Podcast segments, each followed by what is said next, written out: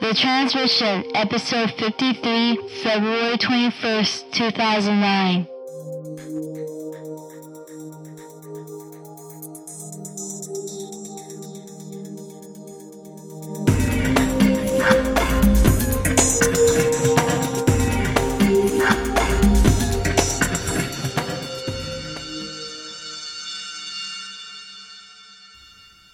Aloha from the Island Lost fans.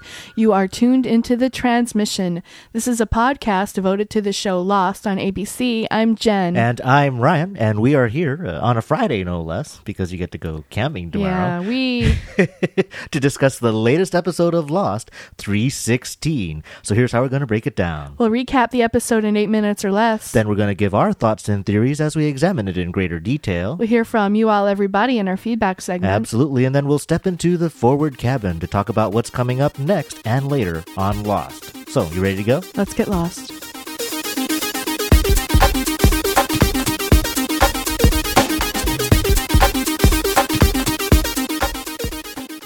All right, so this is the sixth episode of season five. It's 316, and it's all one continuous story with the Oceanic Six. So let's get going. We get the signature close up on the eye. Mm-hmm. It's Jack on his back in a big bamboo forest, just like in the pilot.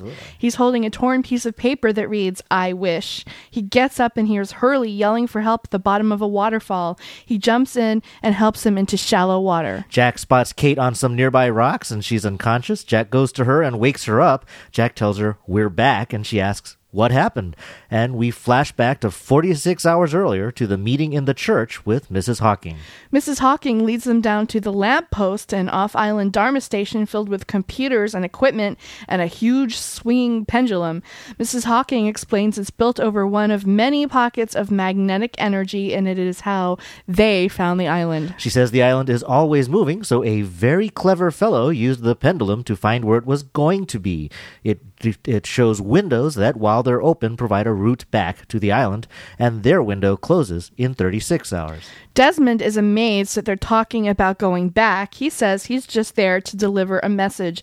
Everyone back on the island needs Mrs. Faraday's help. Just her help, not Ben's, not Sun's, not Jack's. Then he turns to leave. Mrs. Hawking tells Desmond that the island's not done with him. He tells everyone that Mrs. Hawking took four years of his life by telling him that he was supposed to be there, that it was his purpose. He says that they should ignore anything Mrs. Hawking says. Desmond storms out, and Mrs. Hawking hands Jack a list of flights going through their window, including Ajira Airways 316 en route to Guam.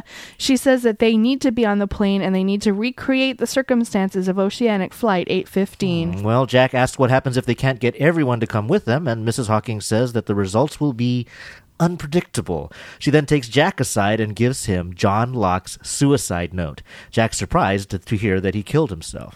Mrs. Hawking says that Locke is going to help them get back by being a proxy or a substitute for Jack's father. And he tells Jack to give him something that belonged to his father. Jack tells her it's ridiculous, but Mrs. Hawking says it's a leap of faith. Outside, Ben tells the story of Thomas the Apostle. Thomas refused to acknowledge Jesus' resurrection, he says, and needed to touch his wounds to be convinced. He tells Jack, We're all convinced sooner or later. He then says he has a promise to keep and leaves to tie up some loose ends. Jack gets a call that his grandfather, Ray, tried to escape from his care home. He goes to him and helps him unpack. Ray says he's going to get away someday and no one will find him. Jack finds a pair of shoes belonging to Christian and asks to take them. He gets home, and while he's in the kitchen, hears someone else come in, and it's Kate lying on his bed. She says she's going with Jack back to the island. Jack asks where Aaron is, but Kate says if he wants her to go with him, he'll never ask about Aaron again. He agrees, and they kiss. The next morning, Kate tells Jack he should bring hiking boots instead of the old shoes. Jack tells the story of how he put old tennis shoes on his dad's feet because he didn't want to spend the time and money to get a good pair of shoes for Christian. Jack gets a call from Ben, who's frantic and bloody on a pier. Ben says he's been sidetracked and tells Jack that he has to go and get Locke's body. Jack goes to Jill at Simon's butcher shop and puts his father's shoes on Locke's feet. He says to Locke, Wherever you are, John, you must be laughing your ass off. This is even crazier than you are. And he puts the suicide letter in John's coat, saying he's heard everything he has to say. At the airport, a familiar scene when Jack explains why he's transporting Bentham to Guam to the Ajira Airlines agent. At the security line, he meets Sun, and Sun says that if there's a chance Jin is alive, she has to be on the plane. Then they both notice Sayid being taken to the gate of the plane in handcuffs. At the gate, Hurley tells the gate agent that nobody can fly standby because he bought all the seats. Jack is surprised to see him and asks why what he's doing there. Hurley only says that what matters is that he is there. So they board the plane, and Ben runs up and boards as well. Hurley freaks out and says Ben can't come, and Ben tells uh, or asks Hurley who told him he should come. And well, Hurley backs down, and a flight attendant hands Jack Locke's suicide note. Jack asks Ben what will happen to the other people on the plane. Ben says, Who cares?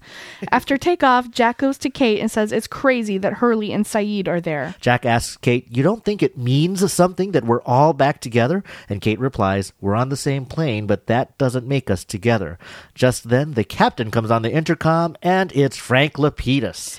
Jack a- asks the um, flight attendant to see him, and he comes out and he's all clean shaven and good looking. Frank asks why Jack is going to Guam, but then he notices Sayid, Hurley, Kate, and Sun aboard. He says, We're not going to Guam, are we? Later, Jack asks Ben if he knew that Locke killed himself, and Ben says he didn't. Jack pulls out Locke's suicide note and says, I've been trying to get rid of it, but it's following me like John needs me to read it. Ben asks if Jack's afraid Locke blames him for what happened. Jack asks Ben if it was his fault. Ben says no, it wasn't, and he walks away. Jack opens a letter and it reads, I wish you'd believed. The plane starts to rattle and shake, alarms sound, the plane lurches, and luggage and people are tossed about, and then the big white flash. Next thing you know, they're on the island as we saw them before. Kate asks where the plane is and if it's just the three of them. Nobody can remember the actual crash and they can't find Sun or Sayid or Ben.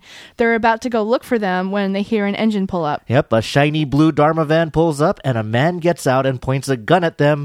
Turns out it's Jin, and he's wearing a Dharma uniform.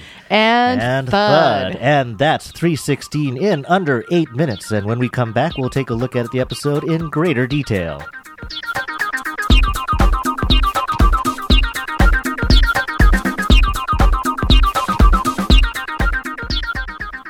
So, Jen, uh, episode six of season five, 316, what'd you think? I thought it was a really, really weird, surreal, Weird. dreamlike episode. I don't know what to make of it still. I can't say I didn't like it, but it had a certain quality that I can't quite describe. Like from the whole time that Jack goes to see his grandfather till when Right. Kate shows up at his place, I thought that was a dream. I thought we were going to find out he was dreaming that. There, I, I definitely picked up on just sort of a more darker, eerie tone. Um, uh, Giacchino's score was very present in this episode Yes. and was always just foreboding strings almost the whole way through. It was like uh, keeping you at a certain level of tension or unease all the way throughout. It was definitely a slower pace, though. I mean, we've been talking the last couple of episodes. It's been so fast, covering so much ground that it didn't get very deep. I think this episode definitely slammed on the brakes, well, for better or worse, and kind of made us uh, pay attention to things, uh, question things we're seeing, and and kind of wait for things. You know, keeping you on edge the whole way through. And I gotta say, um, it really grabs you, and, and you could say it was manipulative in the sense that it's a direct mimic of the pilot episode. It's that very first scene, Jack on his back, waking up, eye opens, running off to save people. And, you know, it, it's a little manipulative, but it, it was effective. And it also, I think, it changes our theory about how the entire series is going to yeah, end. I don't see him waking up in the jungle again. Yeah, not for a third time. And in, in Yeah. many ways, you know, like just how we discovered them getting off the island in season three made us rewrite the rest of the series in our heads because that wasn't the end of the show. Now I don't know what the end of the show is because they've done this. But, uh, you know, just like seeing the light coming out of the hatch, there's a lot of stuff in this episode that mimics or gives you back the mood and feeling of season one. I, I I like that they're doing that at the same time they're giving us answers because you're you're feeling this whole arc in your head, or you you can you can feel the ending of the series. You still and we still don't know what's out there, but we can feel it coming. It's tangible. Yeah. And specifically the thing about uh, Jack now explaining why Christian Shepherd in his suit in the coffin was wearing tennis shoes. I thought yeah, that was, a a really ve- nice. very good explanation, and I thought it was really true to Jack's character. And you know, the the shoes thing has been ongoing for a long time now. Definitely, definitely. I mean, you have Locke taking off his shoes before he gets in the Swan. Um, Dave throwing a slipper at Right. Hurley. Well, the first thing Jack she sees in the pilot is a, sh- a shoe That's in right. the tree. That's Kate right. steals shoes from uh, a body in the very first episode. You know, um, that frankly, there's there's a lot. A son's mom picks on her about that's her right. She has a shoes. thing about shoes. So yeah. uh, there's a lot of, of shoe imagery. I found a list on the web with like 50 shoe points for Lost. I guess if you're a foot fetishist, you should be, should be watching Lost too. And I know we have a good comment on that in the forward cabin as well. Since I have to give up the theory that it's just going to be one loop and that now I don't know where the rest of the series is going, I'm kind of moving toward the people who are big on the Shepherd family. That's That- right. You know that that's what Lost is actually going to be about, especially now that we've met Ray. Right. Now, Ray, great actor because he's immediately creepy. And he hasn't done anything creepy. It's just the look on his face, the way he speaks. Uh, you just get the sense that he's connected somehow. and he looks exactly like John Terry. Right, right. Good casting, good casting. But his line where he says, "One of these days I'm going to get away, and when I get away, they're never going to find me." At the same time, Jack is talking about, "I'm going to go away. You know, I'm going to leave," and th- it it seems too obvious that that there's something there. And if you've got Christian Shepherd on the island, you've got Jack on the island, you've got Claire on the island, you've got Aaron on the island, you have a whole multi generational family here from the Shepherds. Why not have it move one generation up to to Ray? So now I think if uh, if I start thinking about the show, I think it's going to come all down to the Shepherds or Jack to some extent. So Yeah. we'll see how that turns out. Exactly.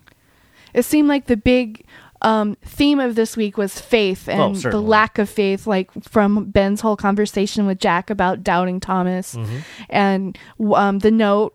Locke, you I wish you believed, Right. and of course, um, you know Mrs. Hawking's conversation where uh, Jack doing what I think many of us are doing, which is how is this going to? This is utterly ridiculous. And Mrs. Hawking basically says you got to go with it. You got to believe it. You know, you have to ask yourself and make the leap of faith.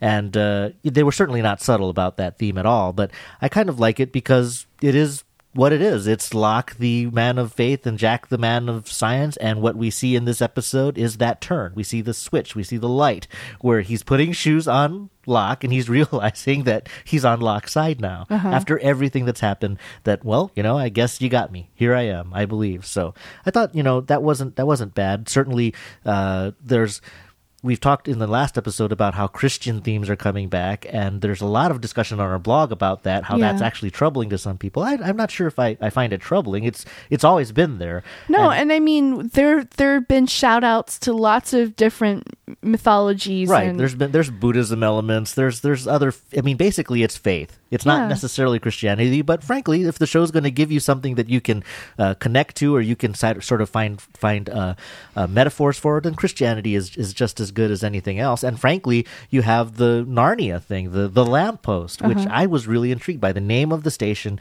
is the lamppost, which is of course the name of a landmark in the Narnia novels, which I haven't read, but I but after uh, the the Narnia Chronicles came up in past seasons, I definitely read up on a lot of these stories, and the parallels are, are getting pretty strong. yeah, I would agree too. I mean, it's also it, that's also a Christian allegory. But what specifically stuck out to me was um, the story of the lion, the witch, and the wardrobe. And in that story, there's a, a boy. His name is Edmund, and he is tasked by a uh, by a witch to bring the sons and daughters of Adam and Eve back to the wardrobe so that he, they can fulfill a prophecy.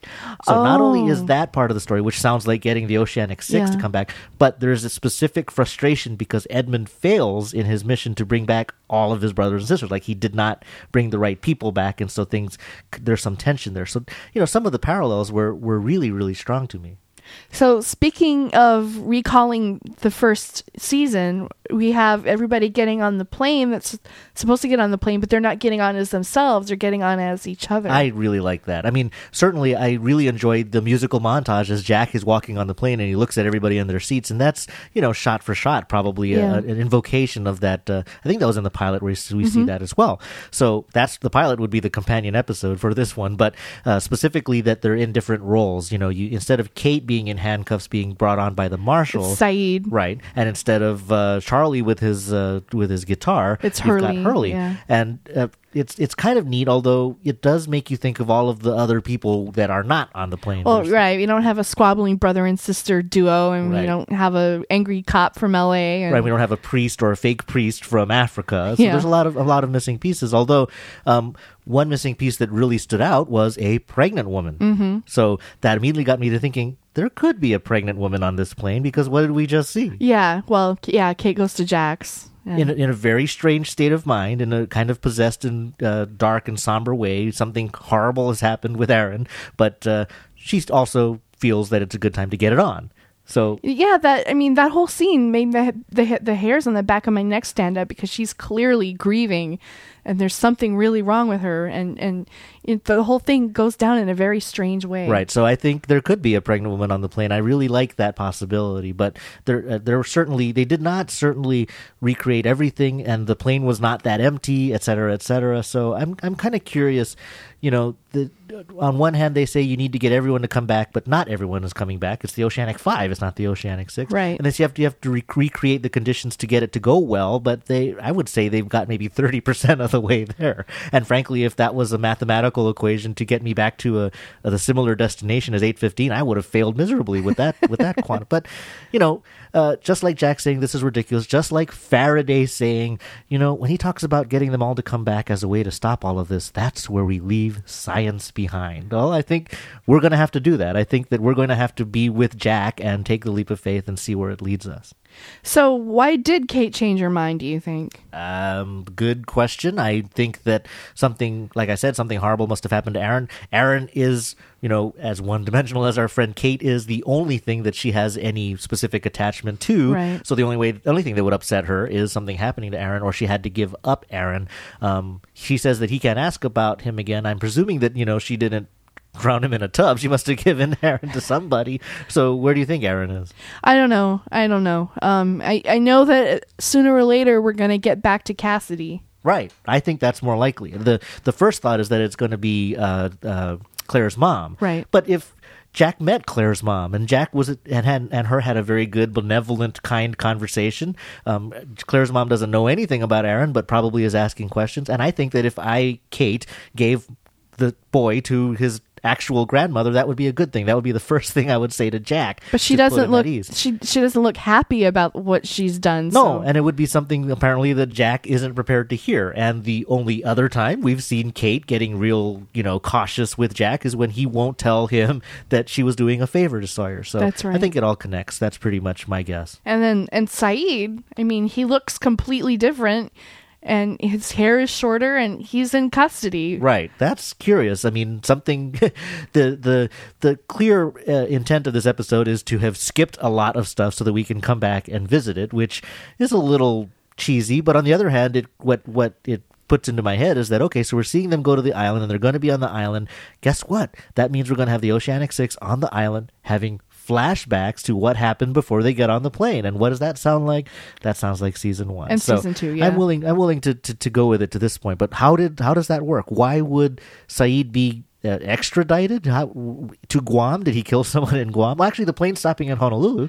Maybe there's a crime in Honolulu that he needs to account for. Maybe our good old our good old justice system here is calling Sayid Jarrah back for one of his uh, international killings. And then I mean, there's Hurley. What what happened? How did Hurley get there? What I mean, he clearly was. He was incarcerated. He was in jail. So, well, but it was also said that he's going to get out, no problem. What changes his mind and has him not, you know, be as scared as he is and show up at the airport? I think the fairest guess there is Charlie. Charlie's Yeah. visited him before. Charlie uh, has pointed him on the path. Charlie says in the conversation in his last appearance that you know they need you, right? Right. He covers his head and he says, "I don't want to hear it." Maybe he got the message finally, and that would explain the the guitar case. So I would say I don't think Hurley is not just carrying a guitar. I think Hurley is carrying Charlie's guitar. I think that there that he picked up an actual instrument that Charlie used to bring. But of course, the stunner of the night was seeing Ben in that in that beat up, horribly mangled condition. Oh, absolutely. Um, and once again, the piece that we're going to have to wait for the answer to, but we can certainly theorize when he leaves Jack and he says, I've made a promise. I need to tie up some loose ends. That's obviously, I'm going off to, you know, whack Penny. he just saw Desmond. He knows Desmond is with, or does he know what Desmond is with Penny? I'm going to assume that he knows that Desmond is with Penny, and that that that makes a connection that he knows that he can now complete his his promise to uh, Widmore because Penny's probably in L.A. and and they they showed him on a dock and Desmond and Penny were on a boat. So That's right. The question is: Is he all bloody because uh, it was a particularly horrid and gruesome death, or is he bloody because it didn't work out? He didn't get his didn't finish the job. Well, he said he got sidetracked, so I'm guessing it was the latter. Uh, I, well, for Penny's sake, I certainly hope that's true. Um, Christy in Texas on our blog uh, made a good point that maybe he was in the process of carrying out this hit when he comes across little baby Charlie, and that would certainly uh, probably stun him. You know, Yeah. that would probably be what shakes him to the core that uh oh, there was actually a baby um, in this family. So that that's an interesting thought. Um, but I, I didn't think that was the stunner of the night. I thought the stunner of the night was Ben getting on the plane. That's true. What is he doing on the plane? I don't know. He can't go back, correct? He said I mean, he can't go what back.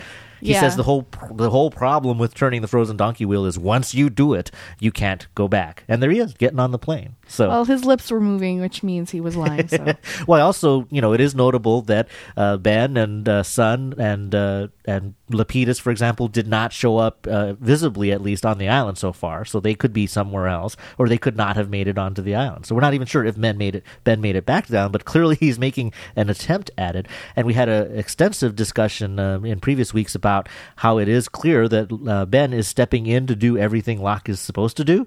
So clearly, Yeah. you know, that could be what's going on here. He is once again attempting to usurp a role that Locke is supposed to play, even though Locke's body is on the plane. He's going back too, and he's not going to let Locke, you know, run amok by himself. He's he's he's got a plan still. You mentioned Lapidus. That was Oh, great. Fan- yeah, how fantastic reveal. Certainly of of the surprises in this episode, that was not one that I I mean, when you go back and you think about it, it was obvious. I don't know why it didn't occur to me, but for that when that voiceover comes, it, it you know, it goes off in my head the same way it does for Jack, and I thought that was a really well done um, really well done move. But I love the ending most of all. Yes, uh, Jin. So I mean, I you get two pieces of information with that. You know, one that they're not on the island in 2004, or they're not on the island in 2007. They're on the island way back when the Dharma vans were shiny and blue, and also. Jin's been in the Dharma Initiative long enough to be an employee. Which which means, I mean, he's obviously learned a little something. I absolutely like. I you know we just had a we just learned that the uh, others have a mandatory Latin class. Yeah. I think that if uh, if a recruit showed up at the Dharma Initiative and couldn't speak English, they'd probably help him out a little and in, in, in, enroll him in others ESL. You know, English as a second language. Um, it would be a great relief for me on behalf of Daniel Dae Kim. If if if in the next episode or the next time we see the, these scenes he basically speaks fluent English because he can't spend the whole series like that. It's it's it, it you know he he needs to break out. So He does. I think that this is the best way. Just like how flashing forward was the best way to show us what happens to Walt even though he grew I think giving uh, Daniel Dae Kim an extended extended period of time in a academic like environment is a good way to get him out of the language issue So, Absolutely. good stuff so any other uh, things stand out for you Well, I liked the scene where Hurley buys 87 seats. that, that was great. That's so Hurley, you know. He always thinking about innocent bystanders. Although you got to say Hurley probably has also been the cause of the demise of a number of innocent bystanders. So he's being extra cautious. What I liked about that, I mean, you talk about recreating the situation of the original flight in, uh, I think it was Exodus, um, when we show Hurley getting on the plane in the very first place. He had to buy two seats. A man of your size needs to buy. Oh, I didn't seats. remember Right. So he's buying more than one seat, although he's buying a lot more seats. But uh, there were a couple of other extra people on this airplane, and it kind of makes me a little worried that we've got a Nikki and Paulo situation. oh no, up. they wouldn't do that to us again. I don't Well, know. I mean, the guy that was in line behind Jack Uh-huh. and uh, who says, I offer my condolences, and the person who Hurley says, you know, fasten your seatbelt, that guy is not going to be just nobody. Clearly, he's going to be somebody. And you have uh, the marshal or whoever it is that has uh, Hurley in handcuffs. I think that's that's going to be There's our female cop. Hey, what was there? An, oh, yeah, instead of Ana Lucia. Very good catch. So, well, I guess that's another connection. But uh, we also have a couple of flight attendants as well. And of course, if you want to make connections, we have a flight attendant that's still kind That's of right, unspoken Cindy. for and mysterious, the mysterious Cindy from 815. So, one or more of uh, the flight attendants on this flight might make it, but they might also just be red shirts to kill off later. We So, need more red shirts. yeah, We're running well, out. We need to. we definitely are. I'd say the number is certainly, certainly dwindling. Anything else that you caught? Well, the the way that Kate is laying down on Jack's bed and the and the way that he finds her on the rocks, it's very similar. Oh, with her arm above her head, and Yeah. just she's and you think that you don't know what it is. It's you know if she's dead or unconscious, but she's sort of in a sleeping state. yeah. Yeah, that's that's that's true. I wonder if that you know again if you're saying that much of this episode could be a dream, that would be one of the clues. I certainly hope that's not the case. I kind of like that conversation because they say you know I don't remember the crash. I don't remember actually coming down to the ground. I just remember the plane hitting turbulence. And it the, a while back, I think back in season three or so, um, people were talking because the only person who says they remembered the crash in the original crash was Kate. Kate says, you know, Jack says he doesn't remember anything, and Kate says she remembers the crash. And they pointed out that nobody else has ever talked about the transition between the plane breaking up in the sky and then being on the ground. And uh, one of the clear issues that we're going to hopefully have explained after this episode is that what the white flash does. I mean, clearly it can move you. Um, you know, to to and from places. So there was some kind of a transportation effect. Uh, hopefully, that definitely gets explained because yes, there's no plane. But that that's a good caught. That, that's a good catch about her posture. I liked when um, uh, Jin drove up. There's a weird song playing. It sounds a little good, kind of good old uh, disco whatever from the 70s. I'm telling you, that's a Geronimo Jackson Is hit it? single. I was looking up the lyrics and I couldn't find anything. So, I, do you think they they wrote a song specifically for the episode? I am certain that uh, Geronimo Jackson, if not just as background music, will factor, and I, I think that's a good way to introduce it because uh, yeah, I don't think that's an actual song. The only reason why that was we were given a snippet of that is to introduce us to the genius of that band. Um, I also noticed the milk that you know Jack makes. You know, Yeah, that was really strange because everything in the in the shot is very clear and nice looking, except for the milk carton. It's like blurred out. Well, because it was a Meadow Gold milk carton. I thought that it was just a brand here in Hawaii, and I thought, oh, well, that's kind of cute. They're showing Meadow Gold, a Hawaii brand here. But actually, I looked, and then you go to the website, and actually, Meadow Gold is all over, like the Midwest, the Southwest, about 10 or 11 different states. But Meadow Gold is not available in California. So how, go. how it ends up on their table in LA, I don't, I have no idea. Any favorite lines or uh, snippets? Well, Frank's, um, we're not going to Guam, are we? Yeah, kind we of. definitely can't uh, can't miss that. Uh, there's, uh, I, you know, Ben has a couple of really good ones. One when Jack is frust- you know, kind of amazed that he's reading a book on this plane, and he goes, "How can you read?" And he says, "My mother taught me," Which That's is a lie.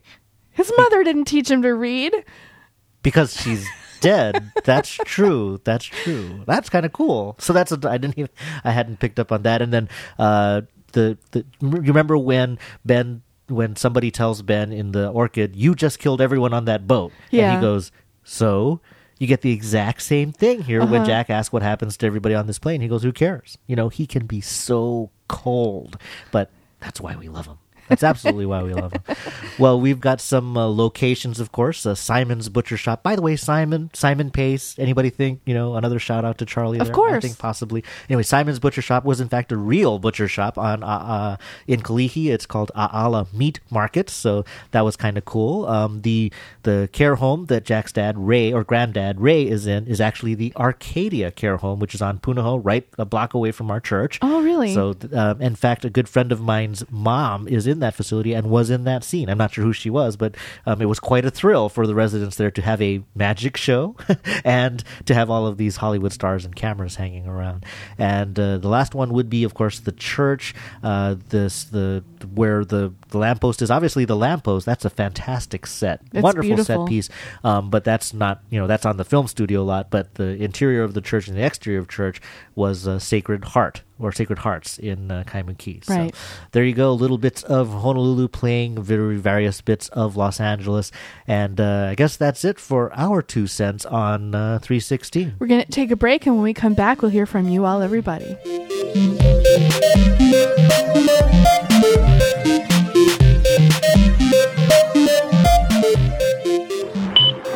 Ryan and Jen, what an episode last night. What is up? That has to be my favorite all time episode to date. And there's been a lot of episodes which I thought were my favorites, including, you know, obviously The Constant. But last night was just such fast and furious coming at us, great storytelling. When Frank Lapidus comes out, which was totally unexpected, but you wanted it to happen. You wanted to believe that they had a master plan going here. When he says, We're not going to Guam, are we? I was just beside myself with such glee. I mean, it was such a great moment. I think that this is an indication of what's left for us the next episode and the rest of the season.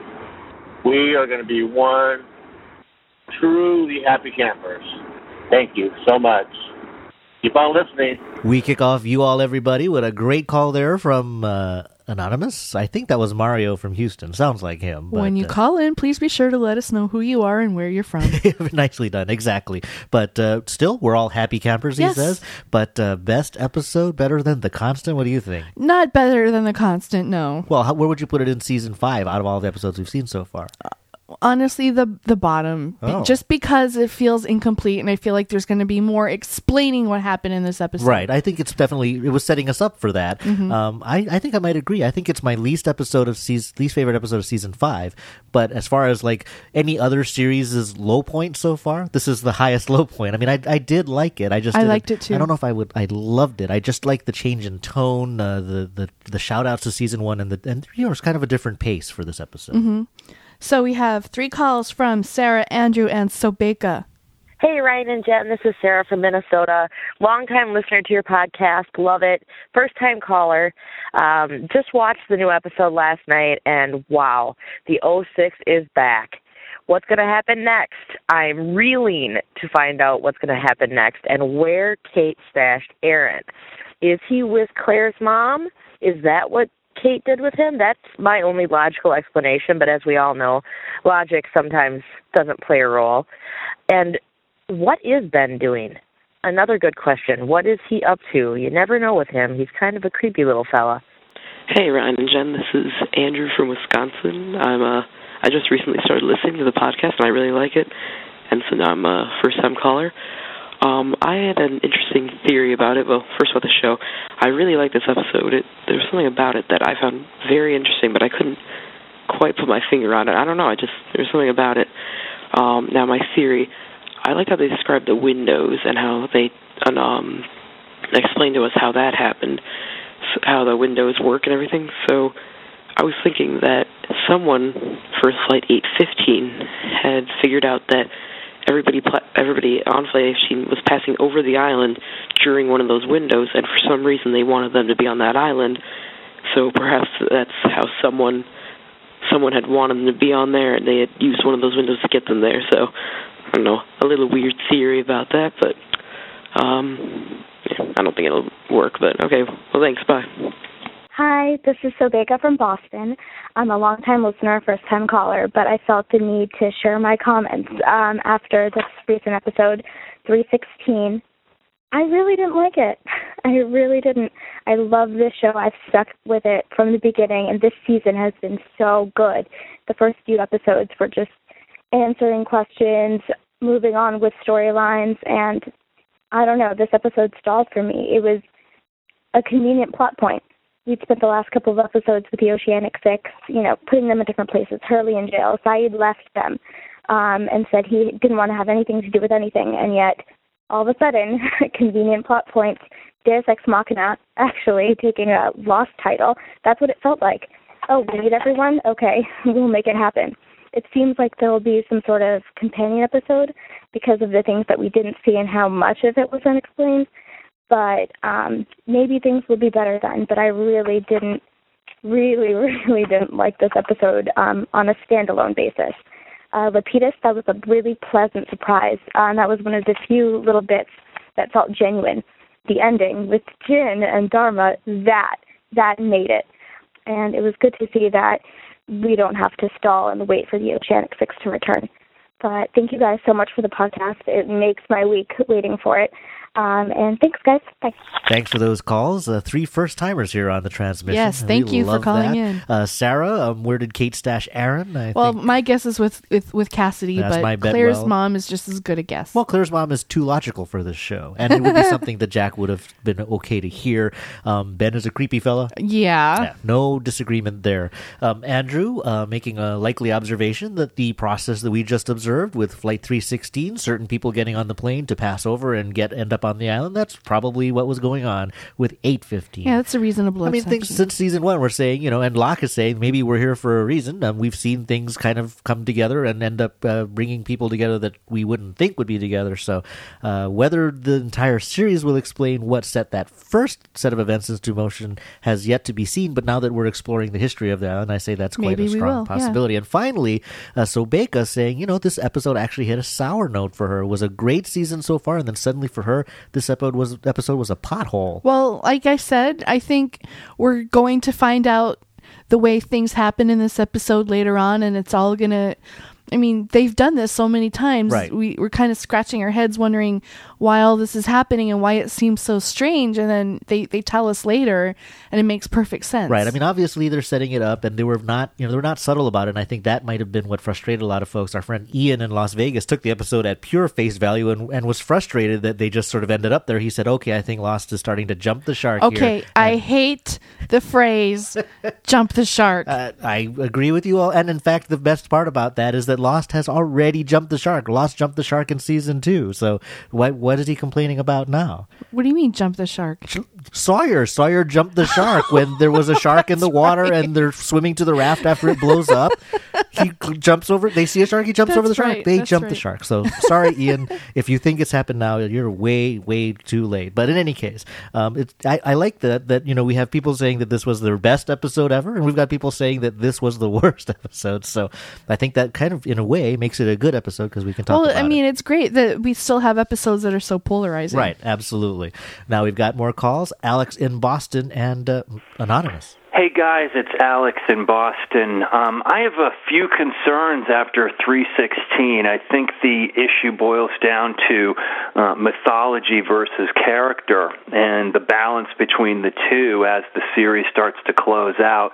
Um, I don't think there's enough time really to get all the mythology stuff done uh, if they're going to continue to kind of focus on character stuff, which they haven't done too much this season, but certainly this episode, which I found very slow and kind of sentimental, um, really did focus on that to the expense I felt of the mythology. Um, my other concern is that they're apparently going to add more characters, uh, judging by the group on the plane there seem to be some more folks that they're going to add. And, you know, my concern with the character issue in the series all along has been that they've added in so many new characters that the show has gotten pretty cluttered. And uh, I love the show, I love the mythology, but for me, um, the show is not going to be remembered for the character development, which I really don't think has been uh, objectively that strong. Um, so, as usual, probably a dissenting note or two, but I appreciate you guys taking the call. A lot. Hello, Transmission Podcast. It's about 1:47 in the AM Canadian time, and the first thing I want to say is, for all those naysayers, for all those people who hated the Oceanic Six storyline, I gotta say, this is your "I told you so" moment right here. Kate-centric storylines and Jack-centric storylines, all the way back to season one, are ultimately going to be what makes this show great in season six, and everyone's losing that. Everyone's thinking, "Oh, well, we want more of the smoke monster. We want more of the, um, you know, the mysteries of Island. uh, You know, Temple, yada yada yada." You got to understand that the emotional aspect of the show, i.e., Jack-centric, Kate-centric, Sawyer-centric, off-island episodes, had everything to do with how this story is going to evolve in the later seasons. Uh, like everything I thought that was going to happen with the show is happening in this episode, and I love it. I love the, the Kate-centric, I love the Jack-centric episodes, and I think his grandfather was on the island before, his father was on the island before, and all these people we're seeing now are the are the first generation of people breaking the lineage of of how this island's timeline is going. The, all these people are breaking that timeline, and we're going to see a completely new, non-predictable element of the storyline that we haven't seen. You know, we're seeing the first-hand accounts of each of these characters. Mahalo for those calls and uh, talk about polarizing opinions. You've got Alex saying, hey, you know, they really got to get to these mysteries. We're running out of time to sort all of this out, and character development really isn't a strength of the show. They should stop wasting their time on that stuff. And of course, uh, Anonymous staying up late in Canada saying, aha, this episode shows you all, Jack and Kate, their stories, their histories, these people, these characters' histories are what the show is all about and why it rocks. So, what do you think? I've been more of a fan of other characters' episodes. I, t- for me, Jack and Kate episodes both kind of slow down the pace a little bit for for me. I know a lot of people like Jack and Kate, but I've been more invested in some of the other characters like Juliet and Sawyer and and Daniel. You know, I'm really interested in finding out more about them. But for me, the show really is all about char- the characters. So I guess to Alex, we would say the famous Filmspotting line: "I hear, what, you're saying, but, you're, completely, wrong. Well, you know, uh, I'm afraid that they are not going to get to all of the mysteries before the end. We are going to run out of time. There are going to be loose ends that are going to make you pound your head against the pavement, but that's going to be par for the course. Any series with a mythology, even one with an endpoint, even one with a game plan from the beginning, will not tie everything up. So if you're starting to, you know, you're, you're starting to see the light at the end of the tunnel and you're thinking you're running out of track and we're not going to, I mean, basically, if you've got a checklist, you're going to be unsatisfied. And I think Right. the characters are the show. I think the we, characters are absolutely the show. All the we things, care about it. Yeah, all the things that we've learned about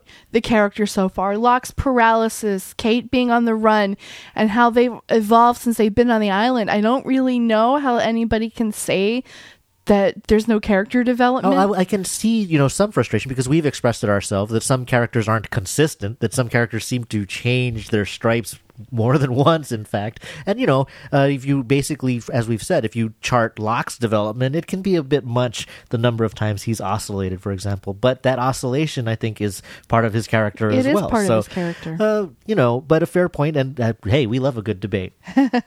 so we have two calls from Heath and John.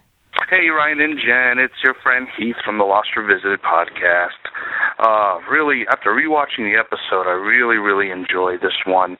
Uh, I think it's real interesting, uh, Jack's conversation with Miss Hawking at the church when it was just the two of them, uh, giving him Locke's suicide note. Um, and she goes, You need to ask yourself whether you believe it's going to work. I really believe that when Jack reads the note on the plane when it says, um, I wish you believe, I believe is the line. I believe the flashes happen right after, and Jack at that point believed, and with that letter, it's why the letter followed back to him because Jack needed to read that letter on the flight, and I believe at that point, him believing was the final piece at why they were able to get back. Wow. All right, guys, keep up the great work. Of course, your podcast rocks. And uh, namaste and good luck. Hey, Ryan what's up? It's John from North Carolina. Um, gotta say, I watched the episode twice again today since I've been home, and it's I, it's actually grown on me more. It's not my, I think it's my still my least favorite of the season, but I like it more than I did last night. Uh, Miss Hawking tried to put a lot of stuff in our heads in this episode. Um, I like that the writers are giving us answers. I think it's cool that they're doing that, but they're just giving us answer after answer after answer, and they're giving us little time to process it all. Um, when she's talking to Jack about the shoes and giving him the lock and everything, she said something like, "It's that's why it's called a leap of faith, Jack." And she, as he, um, in season three, there's a scene with Jack and his dad where Christian says the same exact thing and says it the same exact way as Miss Hawking does. So this leads me to believe that they have a prior relationship, maybe on the island. I don't think it's a romantic relationship. I just think they know each other um, through the island and whatnot. And I can also tell this because when they walk into the church, Miss Hawking kind of stares at Jack for like uh, about five seconds. You can see it um, at the beginning of the episode. So I think there's definitely uh, something going on with between her and Jack's father, maybe even Jack's grandfather. So I'll talk to y'all later. Thanks, Heath and John. Uh, John, by the way, who left 10 messages on the Lost Line. So uh, there's someone else who needs their own podcast. But in any case, what do you think about Heath's thought about um, the moment that Jack believes is why they end up on the island? I like that because I just remember um, the thing that Ben said to Locke. Imagine that there's a big box on the island, and whatever you want is in that box.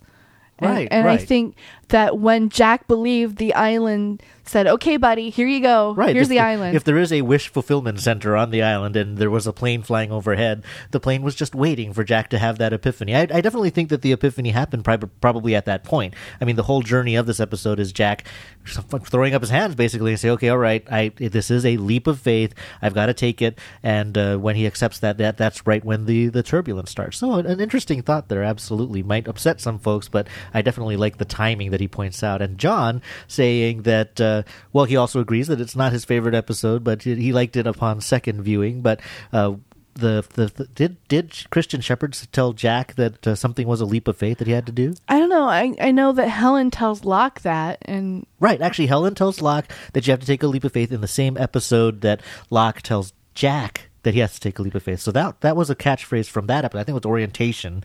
Um, you know, so clearly leap of faith is a catchphrase for the show. I'm not sure. Maybe Christian said something about marriage or something in one of their May- past, possibly. past episodes. But definitely, uh, I, I like that he's saying, you know, we've already, I think, come to the conclusion that Ray may have been or is somehow tied to the island. Yes, absolutely. But uh, he's saying, you know, I think Jack and Mrs. Hawking through that, I think there's a connection there. And I kind of, I also noticed that odd look that uh, Mrs. Hawking gives Jack. You know, she she kind of fixes his gaze on him, and maybe she's noticing a similarity to a handsome man she once knew. maybe. So neat thought.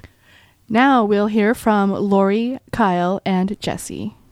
Hi, this is Lori from the far suburbs of Chicago. First of all, season five is just fantastic, and I can't wait to see where else they're going to take us and how the season's going to finish. Um, I noticed something when I was rewatching the episode. Jack and Ben seemed really curious as to why Hurley was there and how he knew where to be, what flight to take, and everything. And I think that Charlie told him. It we know that Hurley and Charlie talk in some weird way, and it would also explain that why Hurley has the guitar case. Um, so that's my quick thought, and I just have to say I love how they brought back Frank. I thought that was great.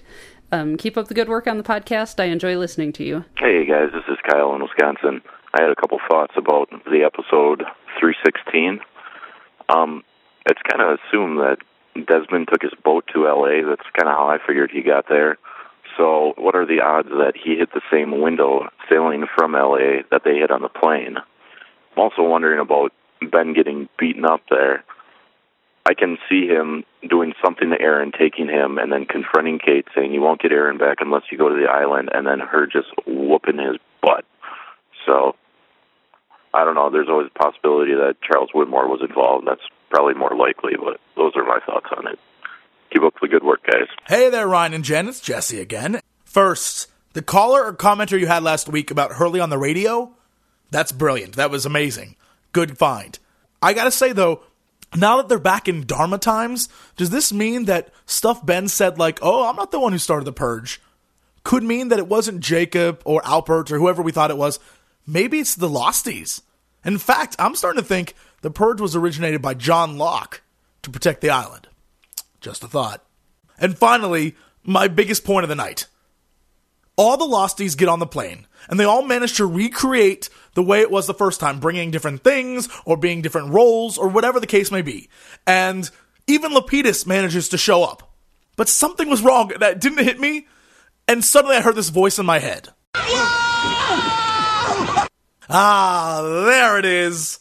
Where is Walt? Can someone can someone tell me? Even Michael still wants to know. Where's Walt? How can they say they're going to bring back the original Losties when they don't even bring back Walt? That's my big problem of the night. Thanks for those calls. So Lori, loving season five and this episode, and saying that it was Charlie that told uh, Hurley to come. Yeah, And I could see that. We definitely said uh, we think that's the case, but her call made me realize that, uh, hey, someone else has been visited by mysterious uh, visions here off the island, and that would be Kate. Oh, she got yeah, uh, visited by by, Claire. creepy Claire, creepy Yes. Claire saying, "Don't you dare take him back, Kate." And now, when you think about what we saw in this episode, Kate looking a little shell shocked on the bed, maybe that's what it was. Maybe she had another visit with Possibly. instructions from the mysterious and odd Ka- uh, Claire vision. Uh, Kyle in Wisconsin, do you think Desmond might have hit the same um, window as the airplane? Well, I don't even know that he made it back onto the island I don't yet. know. I don't necessarily think he's left L.A. because we see Ben on the pier, and I think that they're setting us up for something there. And also, the plane does not hit the pocket until several hours into the flight, and uh, poor Desmond probably can't sail that fast. And uh, at, at, for a minute, I thought, oh, there's something I hadn't heard. Maybe it was Kate that beat up Ben. But the problem with that is that Kate was leaving the room when Ben made the phone call. Yeah, so unless Kate right. snuck out and beat the hell out of Ben and then snuck back into bed with Jack to get up in time for coffee and orange juice, that's probably not the case. But still, good creative thinking. And finally, Jesse saying, um, "What if our uh, losties are the ones, and Locke in particular, that caused the purge that happens?" I can see that happening at this point just because you know the, the way things are happening you wouldn't necessarily think they're going to happen that way. And i can see the losties manipulating time Right. I want to go back to where Ben basically disavows responsibility for the purge. You know, Ben says, I didn't do it or it wasn't me or something like that. He says Right. something like that. And I'm wondering if you watch it again, if you suddenly hear sort of a second meaning that he's telling our losties, I didn't cause the purge. You did, I yeah. thought that, that's, that's kind of cool. And um, of course, Walt was missing. There was no mysterious and powerful kid on the airplane. I, true. There were a lot of people missing from the airplane. That's though. Finally, uh, three more calls Robin, Shanna, and Matt. Hey, Ryan and Jen. This is Robin from the TVCritic.org. Um, I was pretty disappointed with uh, 316 for many reasons, but um, the one point I'll make is how uh, needlessly stupid uh, Jack came across by not asking questions. Um, no one asks Miss Hawking why they all need to go back, and if it's so important that they all go back, why doesn't he make more of a fuss about it? Then Kate turns up, and the only conclusion a normal person could make is that Aaron's been kidnapped or stolen from her, and yet he's up happily making orange juice and coffee the next morning, seemingly unbothered.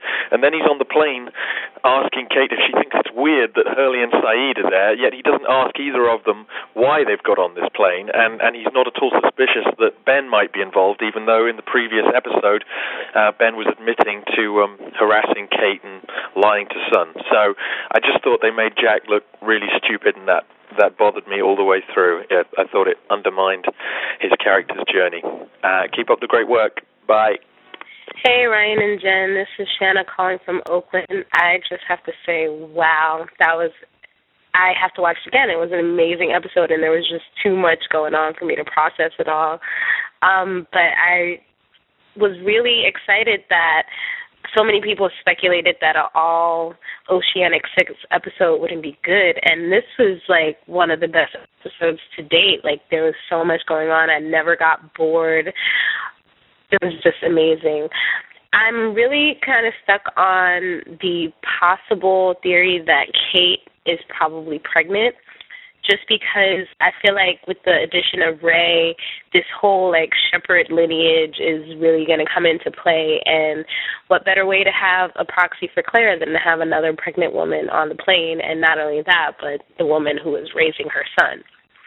So I, we'll see if that pans out. I had another theory, but this episode kind of blew that one out of the water. uh, love the podcast. Keep doing what you're doing. Um, it's so great to have back-to-back Lost and also back-to-back transmission. Have a great day. Bye. Hey, Ryan and Jen, this is Matt from Indianapolis, and I just got to say, you guys have the best Lost podcast, hands down. I think that Aaron is with Clementine, and the reason why I think that is because I think that um, that Kate would have told Jake where he was or what happened to him if she wasn't so worried about his petty jealousies. Now, my uh, my theory is that um, I think that Ben killed Penny. Unfortunately, as much as that breaks my heart. But what do you think about this? That's the case, and Desmond and Charlie set sail for the island to find Ben and to exact to exact some revenge.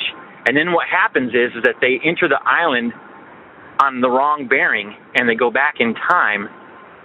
They list the others with Richard Alpert and everybody, but then um, Charlie has to kill his dad to prove that he can be the leader, and so he kills Desmond and becomes Charles Widmore. Oh, wouldn't that be awesome? And then when Ben kills his dad, he circumvents the the leadership of Charles, and they kick him off the island. Anyway, love your podcast. Keep it up, and I'll talk to you later. Thanks. Mahalo for those calls, starting with Robin with a critical take on this episode and basically bothered because throughout the episode, Jack is a little dense. Well, duh. Right. Well, I mean, if you have an issue with people not asking the right questions and having opportunities to get answers and not taking them, well, you basically described the entire conceit of Lost since season one. Yeah. So that's definitely for me. I can see, although, you know, the way that Jack kind of moves through this episode uh, a little out of touch or a little Yeah. out of whack. It does remind me, now that he mentions it, of the other Lost episode starring Jack that was not very popular because he spends his time in a similar mental state.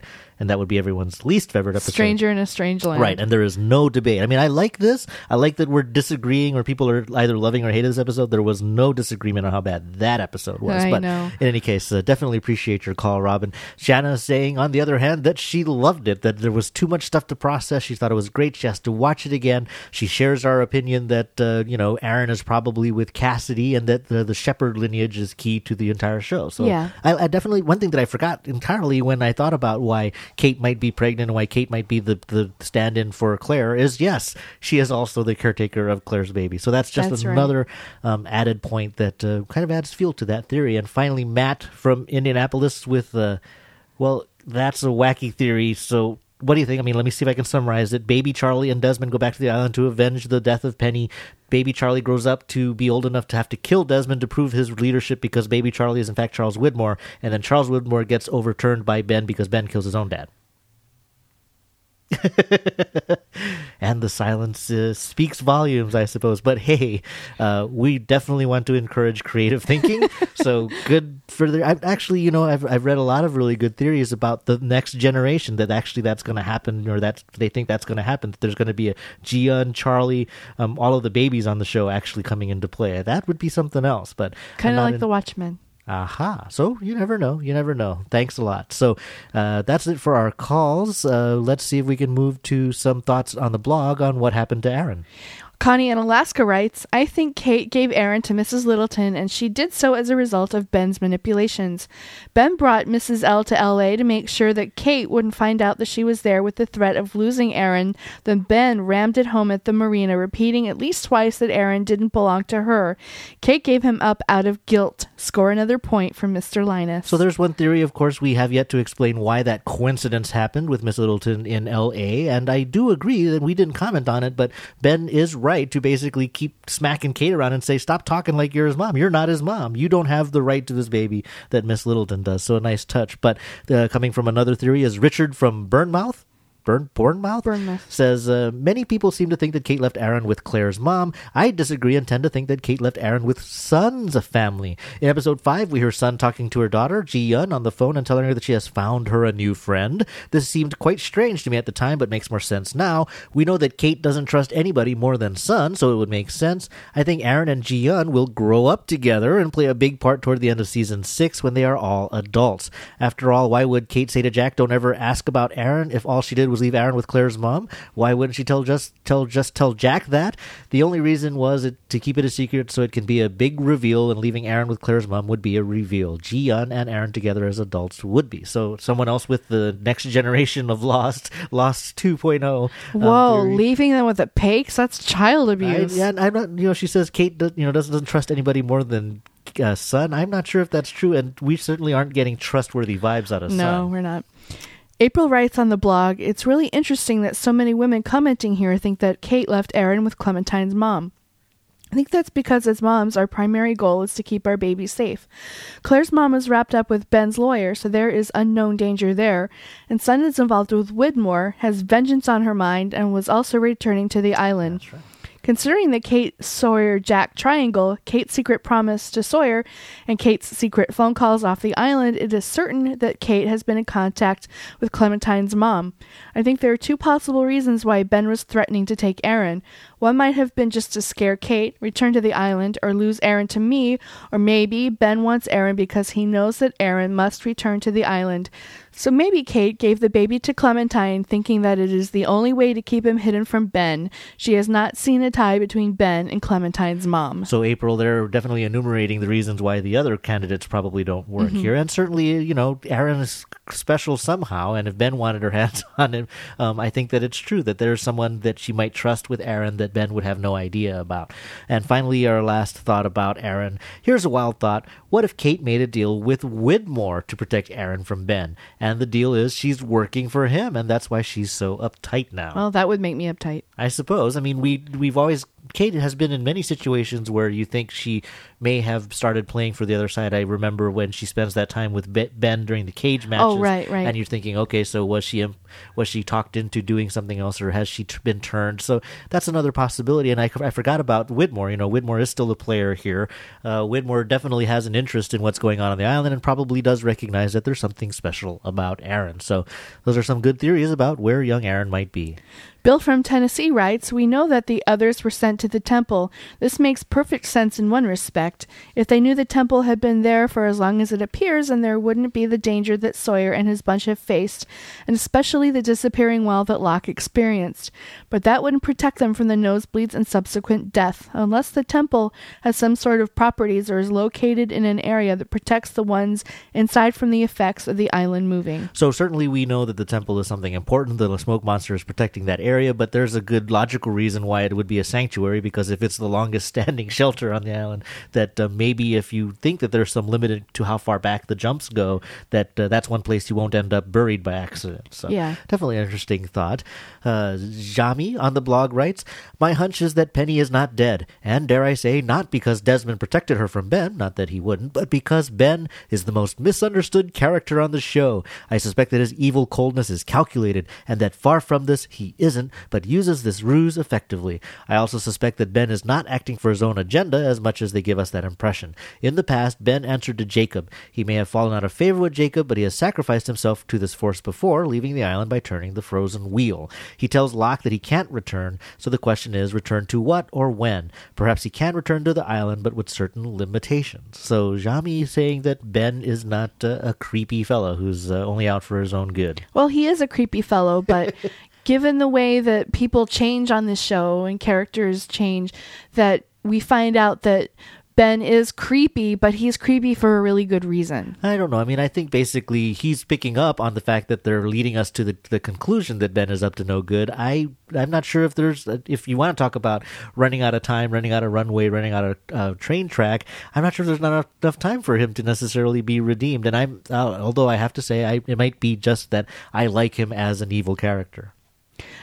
Nadia writes, according to the Penguin Dictionary of Symbols, shoes have a funerary significance.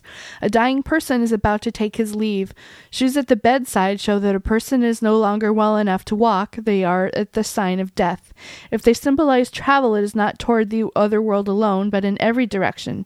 Without shoes, their journey is broken, and they wait for heaven to provide them with the means to continue on the next stage of their journey. I wonder what is next in John's journey. We haven't seen John wear those shoes in earlier episodes, right?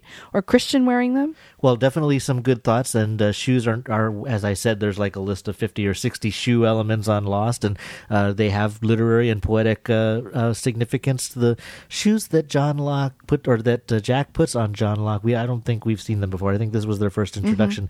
Uh, Christian Shepherd has been wearing the weight sneakers every time we've seen him, including um, if we are to believe that he was the guy in the cabin, you know, the mysterious "Help me" guy. Um, there was white, there was white sneakers as well, but so we have a new pair of shoes to kind of track where they go. So maybe they're the, uh, maybe Gregg Nations has to have a database of shoes somewhere.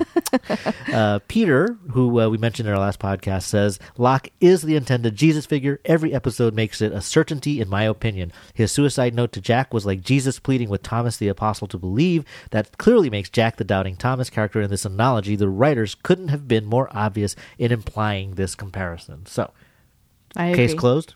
I No agree. argument. Yeah, I think we definitely agreed in the past, and they could. The, it was certainly clear. It was not subtle what they were trying to say. Danny writes on the blog, What was the point of Daniel sending Desmond there? Desmond tells Hawking that your son told me you have to help him. And she basically says, Yeah, we're way ahead of you and already working on that. so Desmond basically comes there to bring Penny to be killed. What was the point of that? I I would agree. I kind of that was sort of a strange exchange. You kind of expected there to be a lot more engagement between Desmond and Mrs. Hawking, considering everything that Desmond had been through. Yeah, exactly. Because he's recognized her from his ancient past, and that was it. He storms off. I don't. Don't. I certainly don't think that the story is over. No. I think they've left a big gap there. But in terms of how it was presented in this episode, it definitely falls into the unsatisfying category. yeah, would say. Adam in Montana writes Is it possible the Oceanic 6 or 5 on 316 were pulled back in time to the time period the island skipped to first after it disappeared? We do see Daniel in this time period as our first glimpse onto the island after it disappeared. Meanwhile, I think Frank may have set the plane down in 2007 on our mysterious runway that Sawyer and Kate were working on in season 3. Frank was never on the island when a flash occurred, so maybe he wouldn't be pulled back through time, and we all know it has been stated before he is one hell of a pilot. That would leave a whole group of 316ers roaming around in 2007 and running into Smokey and the others. And I feel like where Ben is, or more specifically where Ben ended up in time, may be the unpredictable result. So Adam saying that that separation where Kate's looking around and doesn't see the rest of them is because they didn't all come down at the same time. Yeah, yeah, that's that's good. Um, I like the um the mention he makes of the runway. Absolutely, I forgot about that little detail when uh, during the cage, the, during that uh, awful cage match period, um, they were in fact doing um, manual labor to build a runway, giving our friend Frank Lapidus a place to land. So definitely a nice touch. And I think that you know if Ben was told he can't go back to the island, maybe this is it. Maybe he doesn't make it, or something happens. Clearly, something goes wrong for him. Soko writes on the blog I think people that are hating this type of episode have forgotten about how much Lost was based on faith, fate, magic, roles, and abilities right along with the science. So recreating the event is a very magical and poetic thing. Magic is poetic, not factual. Faith is in believing without seeing. Fate is in your role in events, no matter what you choose on your own. Things that touch on fate and magic, like Kate's knack for escape, Charlie the musician dives down to play a Beach Boys tune on the keypad, the others can't control Walt, Desmond winds up on the island and leads to their crash and escape, a paralyzed man walks and becomes the great hunter, impotent Jin has a child, Frank the pilot shows up for the 316 flight, the numbers come up over and over, so much more, and not believing in something doesn't make it go away. So there you go, kind of pointing out that if uh, you're having trouble with the suspension of disbelief now, where have you been for the last five, or the last four seasons? I think you know, I think that when you know, basically someone says to Jack that this is a leap of faith that you have to make, I think that's kind of an instruction to us. Yeah. And um, whether or not uh, it'll be a satisfying story, we can make that final call. But basically, this is where they're going to lead us, and if we are lost fans, we're going to have to make that jump with Jack. Yes. So I think that's a good point to end it. Uh, we, of course, love all of the feedback we get. We're setting records every week 150 comments on the blog, and it's only Friday. We're recording early, but still the conversation is going strong. Please know that we love, read, listen to it all, and we, well, basically, we love hearing from you. So call us on the last line at 808 356 0127. Drop us an email at lost at hawaiiup.com or comment on the blog at hawaiiup.com slash lost. And that's it for you all, everybody, which means we're moving in now to the forward cabin. This is where we hide production news, rumors, spoilers, sightings, and all kinds of fun stuff. So if you don't want to know what's coming up on Lost, you might want to skip ahead ahead.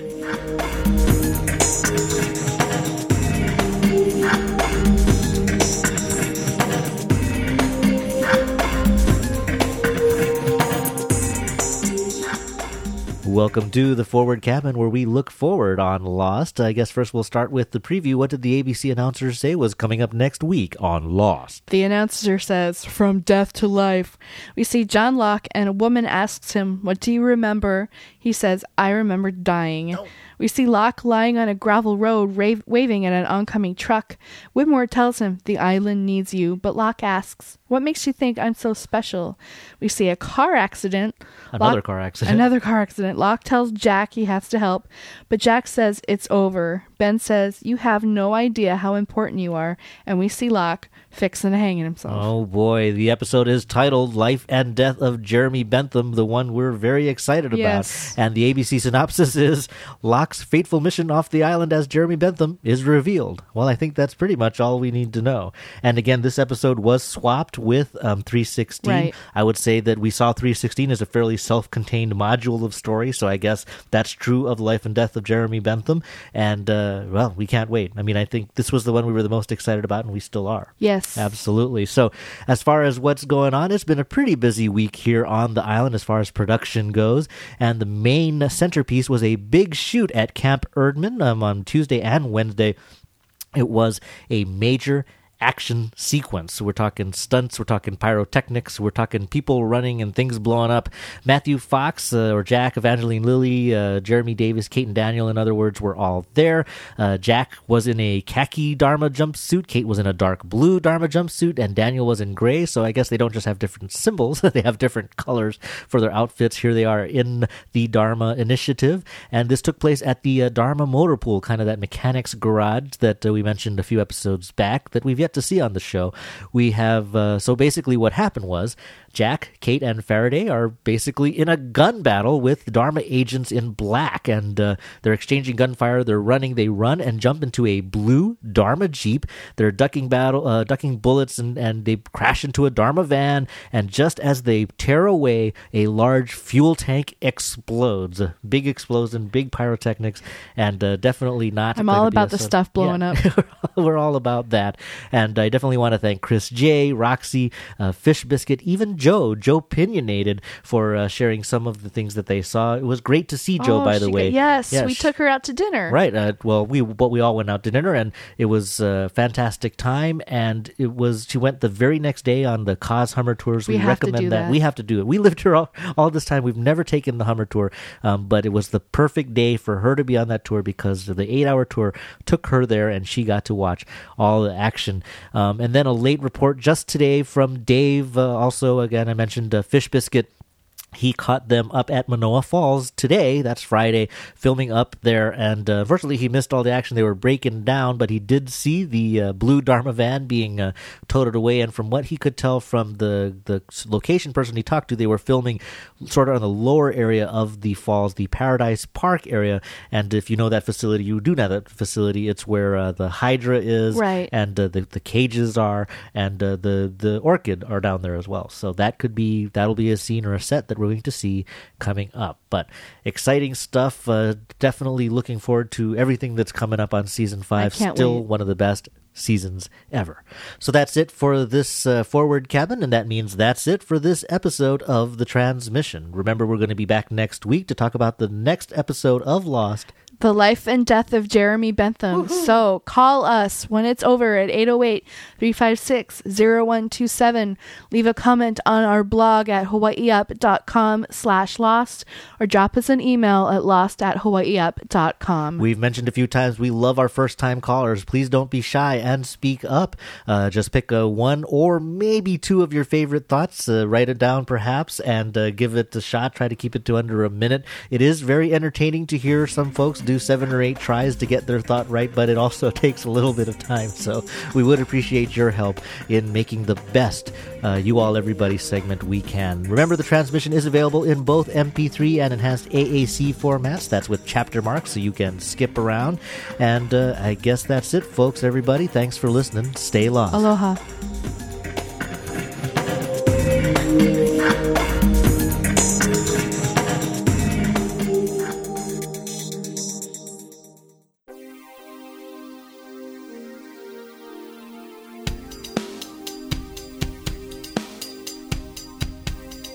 This podcast is a proud member of the Lost Podcasting Network. Get all your favorite Lost podcasts in one feed at lostcasts.blogspot.com.